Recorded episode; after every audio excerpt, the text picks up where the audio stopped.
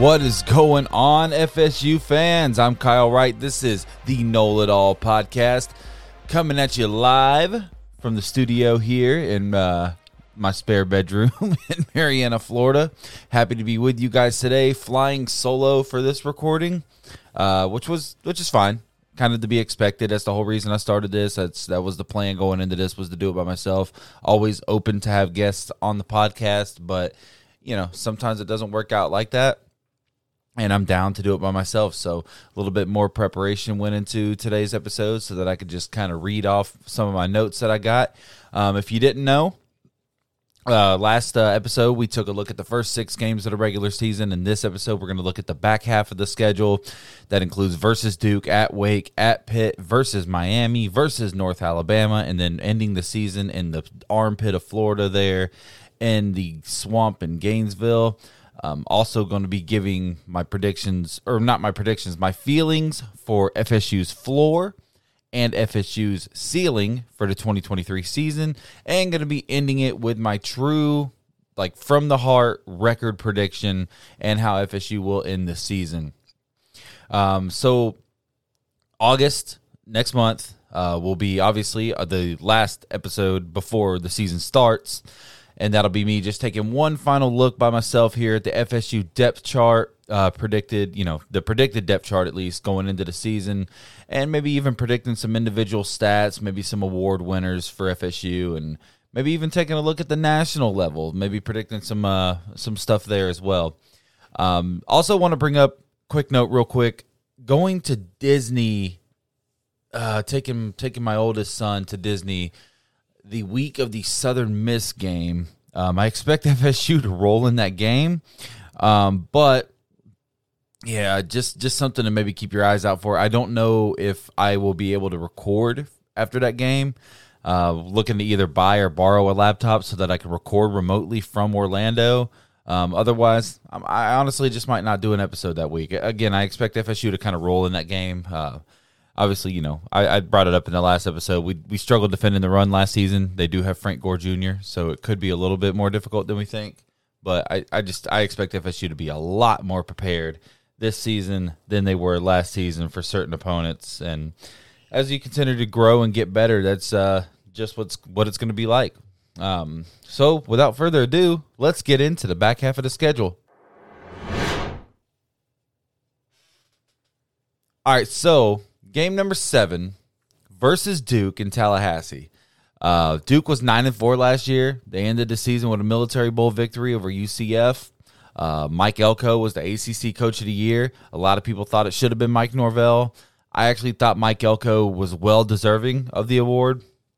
Obviously, I thought Norvell was deserving as well, but you know, Elko, when you take Duke to a to an eight and four regular season and then end up with a nine win season, that's that's pretty damn good for Duke.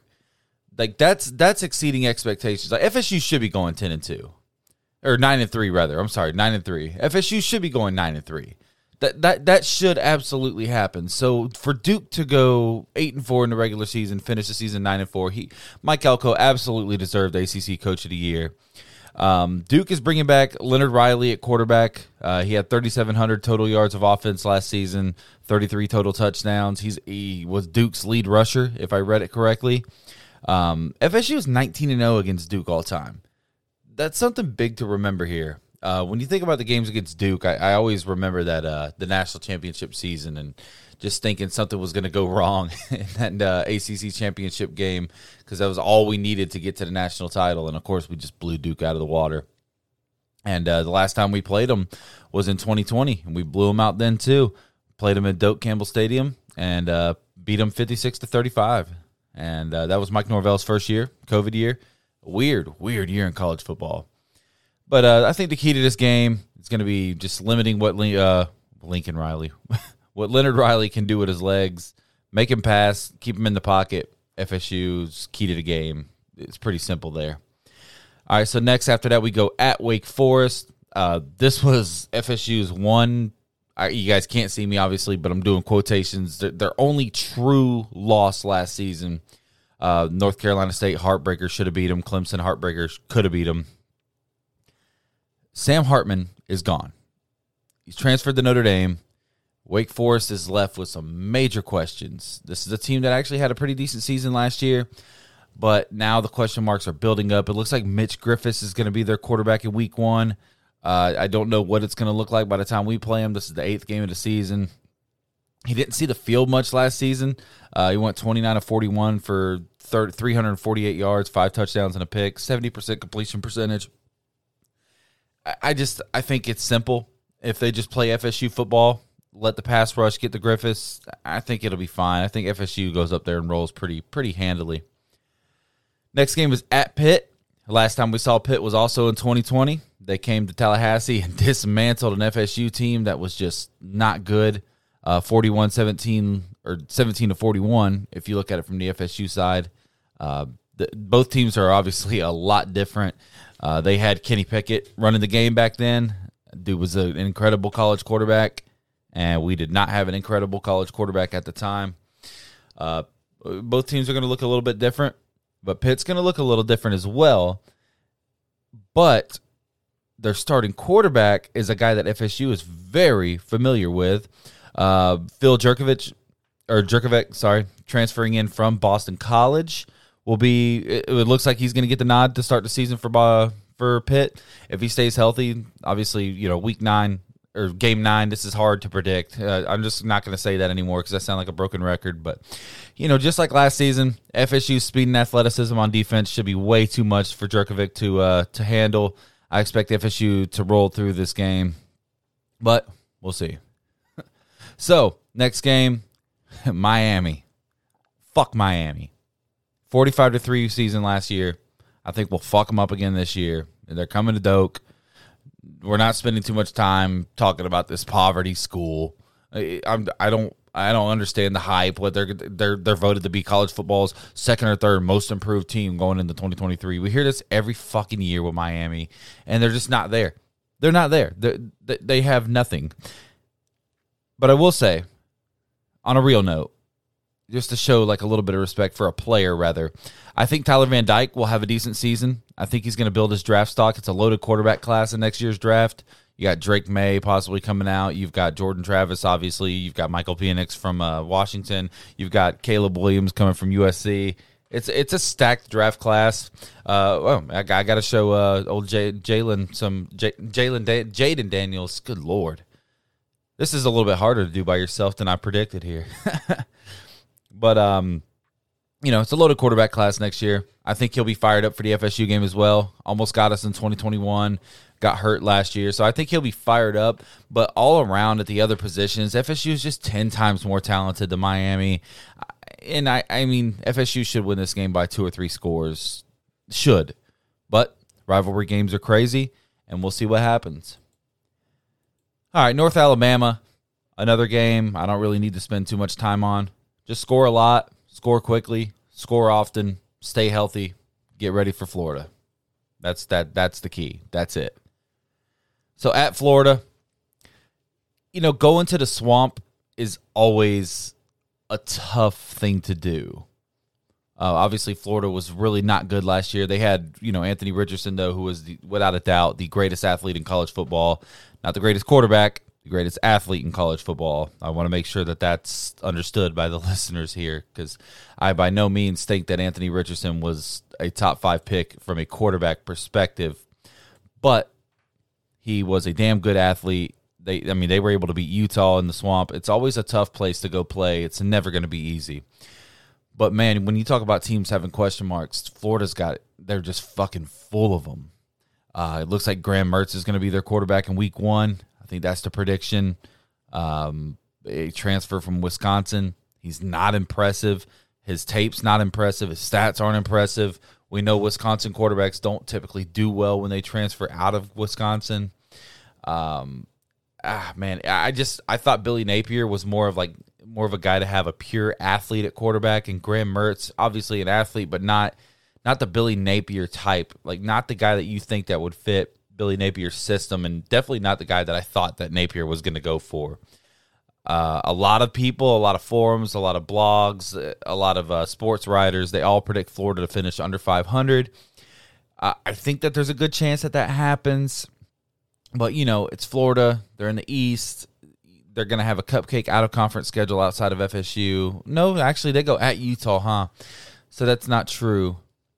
I mean, listen, I wouldn't be shocked if they pulled six or seven wins out of their ass.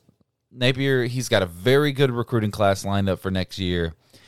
He's coaching for his life, it seems, because uh, the Gator fans are kind of already, you know, growing impatient, and the Gator boosters are growing impatient for how the Jaden Rashada thing went down. So we'll see how that's going to be handled. Uh, obviously, Trevor Etienne, a very good running back. I think he'll be one of the top running backs uh, in the season next year. You know, right there with Trey Benson from FSU and a couple others. I, I do think FSU handles business pretty easily here, though. I just think we have way too much talent at the end of the day. So that's kind of the back half of the schedule there. Uh, pretty cut and dry for the most part. Not a whole lot more to talk about as far as the schedule goes. Um, I am pretty excited for these games. The, this back half of the schedule is, um, I think it's relatively easy. Getting through the first month of the season will be will be the kicker. So, with that being said, now that we've gone through the rest of the schedule, we've broken down all 12 games. Let's get into what I think FSU's floor should be and what I think FSU's ceiling could be. The floor. So listen, the schedule is tougher than it looks. At Clemson, LSU, Duke, and you know FSU fans, at least if you're listening from a realistic perspective, you always have to be ready for FSU to, in again in quotations, to FSU a game up. So I think the floor for FSU this season is a ten and two regular season. You know uh, the specifics of the losses I'll get into in a minute, but I, I think that that's that's worst case scenario at least from from the outside looking in, looking at the roster, looking at last season, looking at the schedule, I think 10 and 2 regular season is the floor. Now, what's the ceiling? I'm really trying not to go crazy here. I hate when the national media hypes up FSU and I hate it even more when our own beat writers, our own bloggers, our own podcasters that weigh 350 pounds and do it by themselves and stutter all over the place. I hate it when we hype up FSU too much. But allow me. I think FSU has the capability to run the table and make the college football playoff. We have talent everywhere. We've got a we've got multiple projected first round picks going into next season. Jared Verse has been predicted by many to be the number one overall pick. Trey Benson has been predicted by many to be the first running back off the board. Jordan Travis is a Heisman contender. I mean, FSU has athletes everywhere. You got Pat Payton. You've got Fentrell Cypress. I, the, the the list of names goes on and on and on and on. It could really happen. FSU has the capability to run the table and make the college football playoff. Will they? Now, this is where it's going to get a little dicey. This is where, you know, I think a lot of people are probably going to come for me on my next recording. And I'll have to address a little bit of flack that I got. My prediction, my my true to the core prediction for FSU in 2023, I I predict and expect FSU to finish the season with a 12 and 2 record. Among that will be an ACC championship victory and a New Year's six and a New Year's Six bowl win. I think both losses come during the regular season. Honestly, I, I know this is going to bother a lot of people again. I know a lot of people are going to come for me. I know I'm going to have to address some hate in the next episode, and that's fine. I think the first loss is going to come week one against LSU. And to be honest with you, that, that, that fucking doesn't matter. That game will ultimately mean nothing in the grand scheme of things as long as FSU doesn't get blown out. Losing in week one doesn't mean a fucking thing. The, college football is so crazy now. FSU's schedule is strong enough from there on out. It, it, losing to LSU in week one is, I mean, obviously it's going to hurt from a fan's perspective, but in the grand scheme of things, if a team's trying to make the college football playoff, I don't think that this would be a terrible loss. And LSU's hungry, man. We beat them last year. You don't think they want revenge? If anybody had a if if there's any team out there who had an offseason that could contend with the offseason that FSU had, it's LSU. I, I think FSU can win the game. or I'm sorry, it's LSU. Excuse me. LSU. If anybody had even close to as good an offseason as FSU did, it was LSU. I want to be wrong. I think I can be wrong. I know I can be wrong. I know FSU could beat LSU again. And I hope that they do. I would love to come on here and eat some crow. I love crow. It's delicious. I love being wrong. I was wrong about my Reds. They're a game and a half out of first place as of this recording. It's crazy. I predicted them to win 60 games all season. Here they are in first place, going or going for first place. So I've been wrong. I love being wrong, especially when I predict things like this. Um, you know, maybe those fuckheads in Boulder had a good offseason. I don't know. We're not going to talk about them right now. But LSU had a very good offseason. Eh, they're hungry. They're pissed off about the way that FSU won that game last year, that blocked extra point. They have a lot of returning starters. They're ready for us. They're going to be ready for that game. They've got air conditioned helmets too. That might go a long way. It's going to be hot as hell. Now, the second loss. this is this might be where I get more of the hate. Especially after what I said a few minutes ago with the back half of the schedule being relatively easy. I think it's going to come against one of the head scratchers. I think it's going to be Duke. We're 19 and 0 against Duke all time. 20 and 0 sounds crazy. It's a team that the fans are looking at. They, you know, they're coming off a nine and four season. The fans are looking at and going, okay, we have an easy home schedule. Like none of these teams can come in and beat us. And it's always a team like Duke that does when the fans have that mentality. I hope the players don't have that mentality, and I'm sure they don't. Mike Norvell probably won't allow it. Uh, they're coming off a really good year though, and they're only going to get better. Uh, you know, FSU struggles historically against running quarterbacks, and Leonard Riley's a damn good one. Um, I believe he led the team last year in rushing yards, if I'm not mistaken. If I'm not mistaken. So, I mean, this could be that trap game, but I hope not. Again, I hope not. I, would rather go undefeated. I'd rather run the table. I want to make the college football playoff. Or, you know, if we lose to LSU, we finish the season 12 or 11 and 1, and then win the ACC, probably still going to the playoff. ACC is going to look a little bit different this year. I want to make sure people know that. It's not Atlantic and Coastal anymore. It's all set up in pods. You can look up the pods online. Uh, you know, everybody's got Google on their phone. You're probably listening on your phone right now. You just just check it out.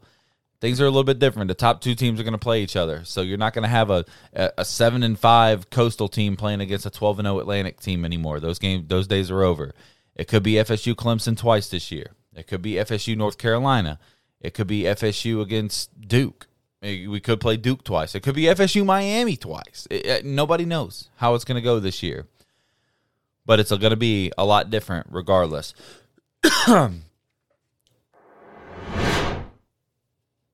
so before I end this episode, just want to echo a few of the things I said at the beginning of the podcast. Um, only one recording left until we're talking regular season football, baby. August recording. It's going to be sometime in the middle of the month. I'm not 100% sure yet. I'm done dropping dates. I feel like I've dropped the ball on that. I just do it when I can. Uh, obviously, when the season starts, I'll record after every game except for maybe the Southern Miss game, but we'll get into that in a second. Um, but that August recording is going to be one final look at the predicted depth chart and, uh, you know, maybe some individual stat and award predictions for FSU.